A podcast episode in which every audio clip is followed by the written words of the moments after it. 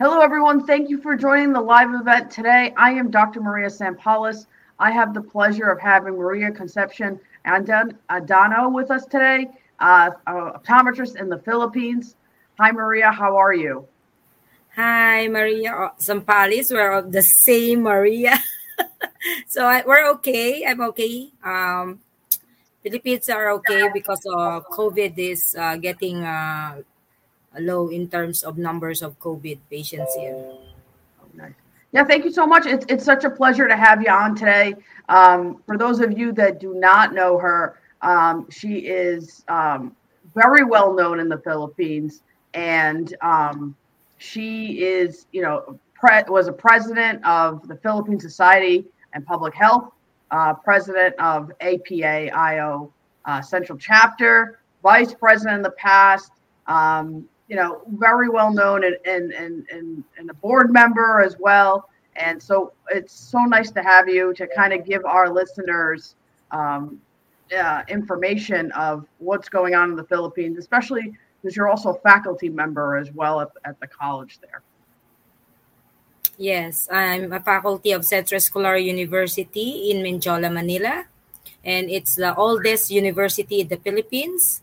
Um, and uh, it started in 1928, the wow. School of Optometry. How, how many years um, uh, is uh, the optometry education in the Philippines? Uh, optometry education in the Philippines now is six years. So, for you to be an optometrist, you have to study for six years and um, pass the board exam. Uh, that's um, given by the Philip PRC, Philippine um, Regulation Commission, Professional Regulation Commission. Uh, it's a written exam and it's uh, also have a practical exam. Then, after passing the board, then you can uh, take your license and you can practice optometry. What does optometry look like? Uh, what are the different types of practices? Are there private practices? You know, college, uh, corporate. What what do those look like? Yeah in in the philippines uh, we have different uh, practice of optometry. We have the commercial practice and we have the private uh, solo practice also and we have the um, practice in the eye centers or in the hospital the clinical based practice.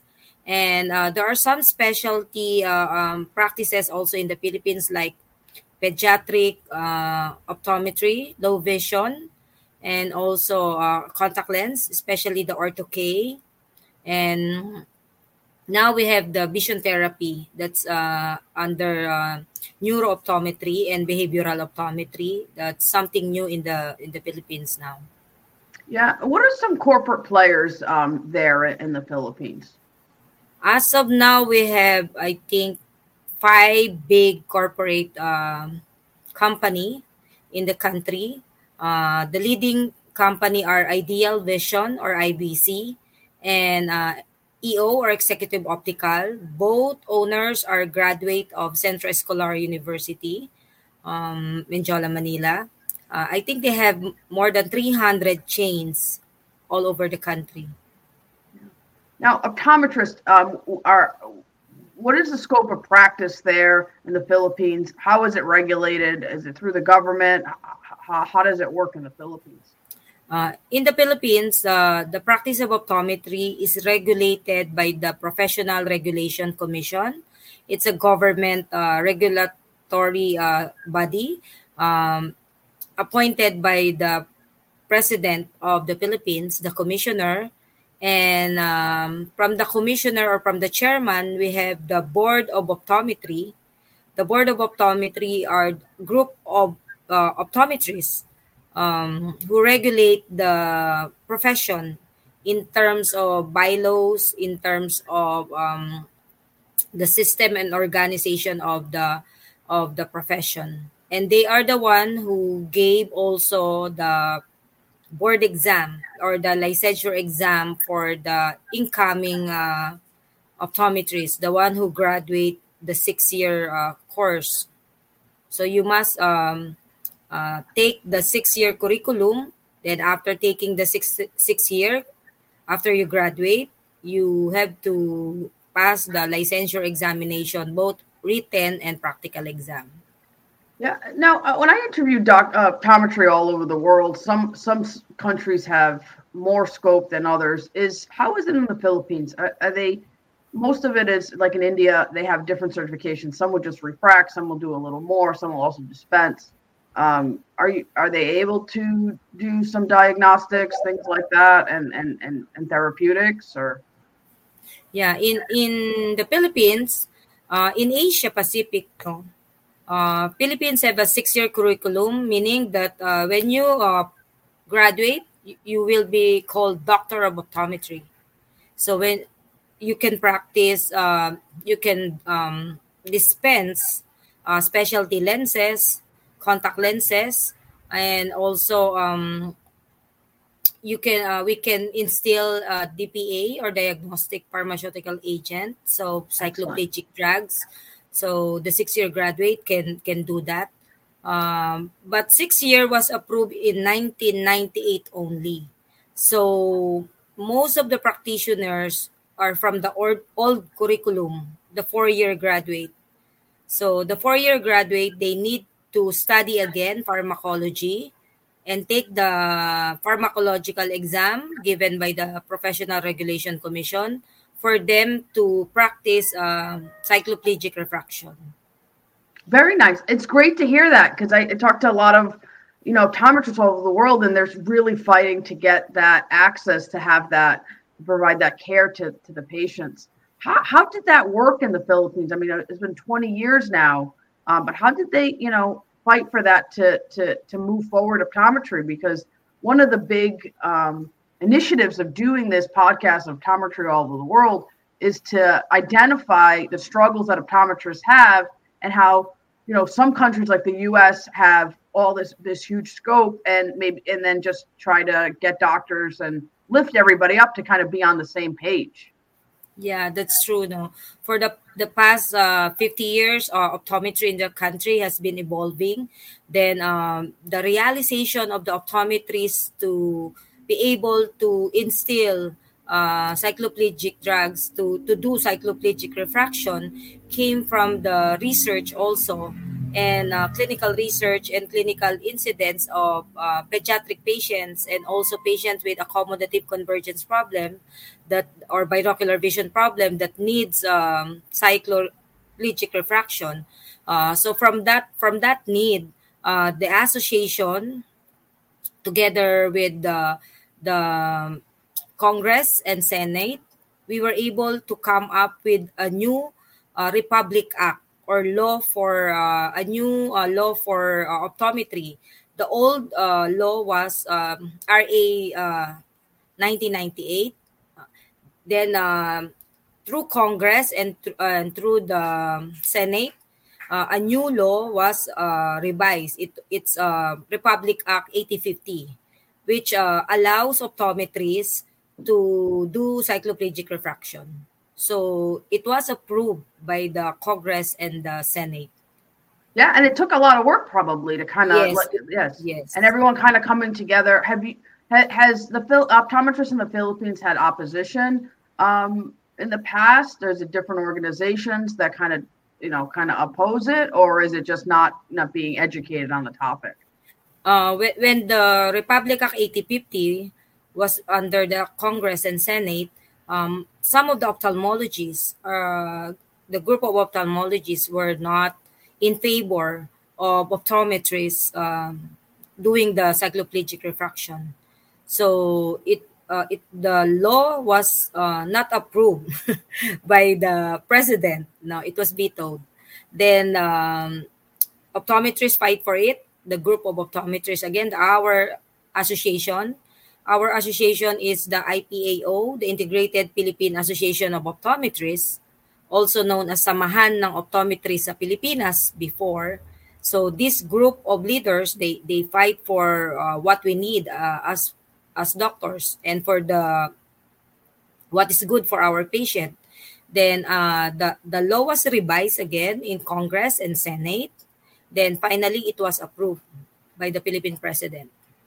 Yeah, one of this great thing about doing podcasts all over the world is what I what I found is optometry is is very strong in countries where there is not a lot of ophthalmologists, a lot of opposition. But I, I think all of us can really, over time, and and is really expand scope and, and what we want to do if we're passionate about it. If we really want to fight for it, um, because I think us I, we can use the U.S. as an example of a, what optometrists are doing, and we can all work together to kind of expand scope. And I, I you know, challenged the the doctors in the U.S. to really care about what's going on all over the world, because a lot of corporations are based outside of the U.S. and their they you know their argument is, hey, you know, here we do this, it's just a refraction, no one's harmed, we're just looking to sell some glasses. So, you know, hopefully we can all come together and and and help each other. So if there's anything that we can do here in the Philippines to help you, I you know I'm happy to do that um, and and connect and kind of um, you know try to move optometry forward because I think it's super important. Um, in terms of public health optometry, how do you uh, do service delivery in, in your community? Uh, as of now, the optometrists here are very um, cooperative of service delivery in public health because uh, our association, the IPAO and PSPHOO, are accredited association of the Department of Health.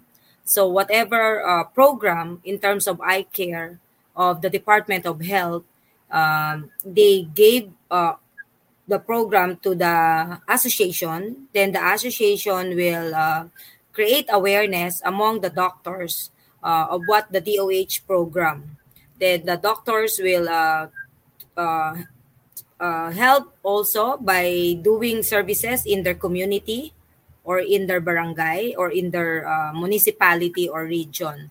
So last 2019, we have our um, Philippine Eye Health Summit, uh, which was attended by the WHO and uh, the World Health Organization and also the Brien Holden Foundation, Research Foundation, and together with the Department of Health.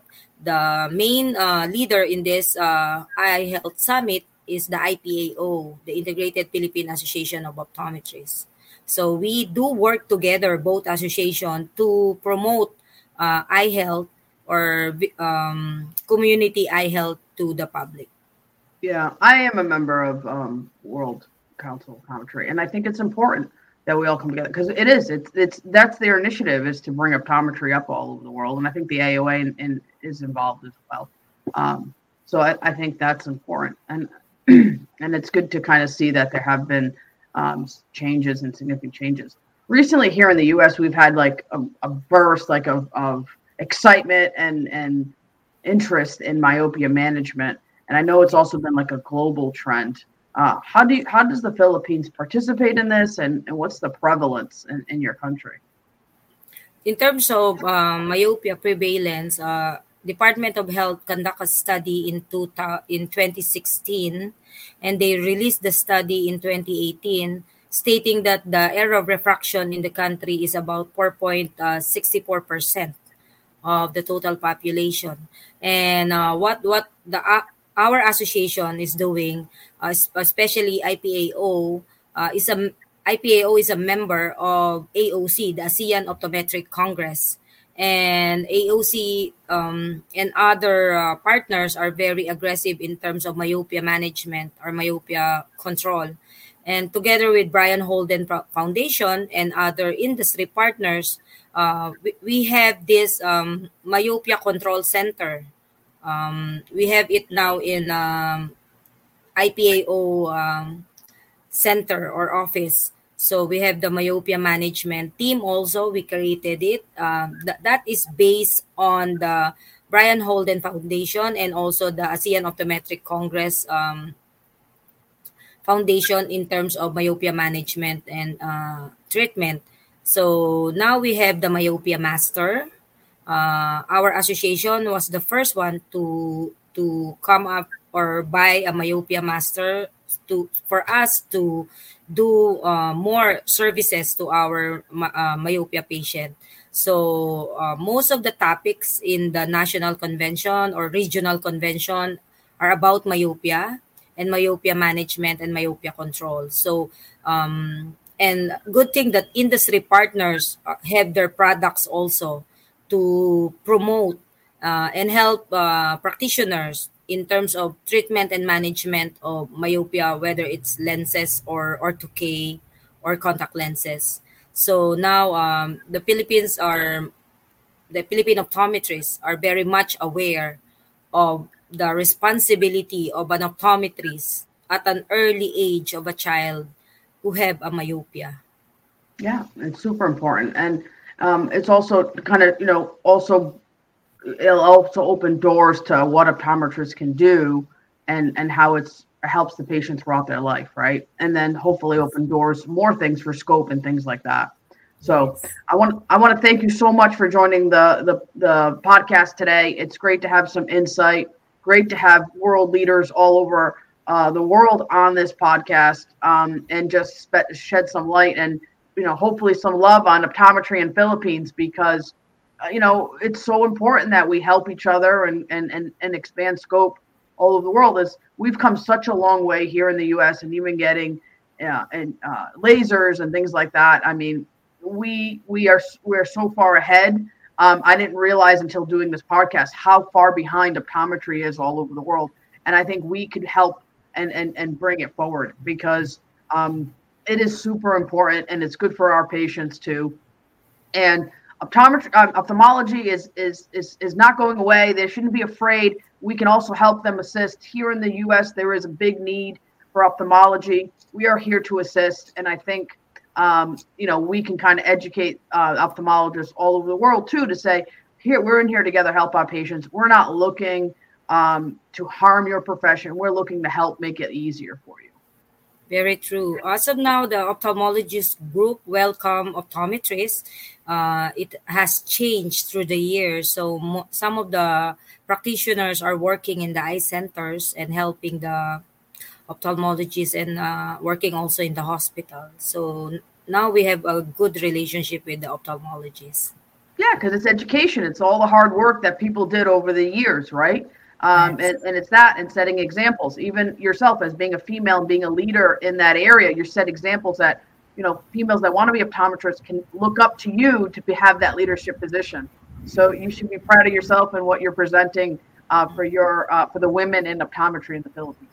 Thank you very much dr Sampalis and thank it's you. nice to be here uh, and uh, thank you for your uh, invitation to know more about optometry in the philippines so we do hope that we can collaborate and uh, do future project. Yeah, I'm happy to collaborate. Whatever I can do, you have my email and um, you know whatever connections I can make to kind of help because um, I think it's super important. Yeah, true. All right. Very Thank true. So much. We should be helping each other. Thank you. Thank you. Nice to see you. I see you too.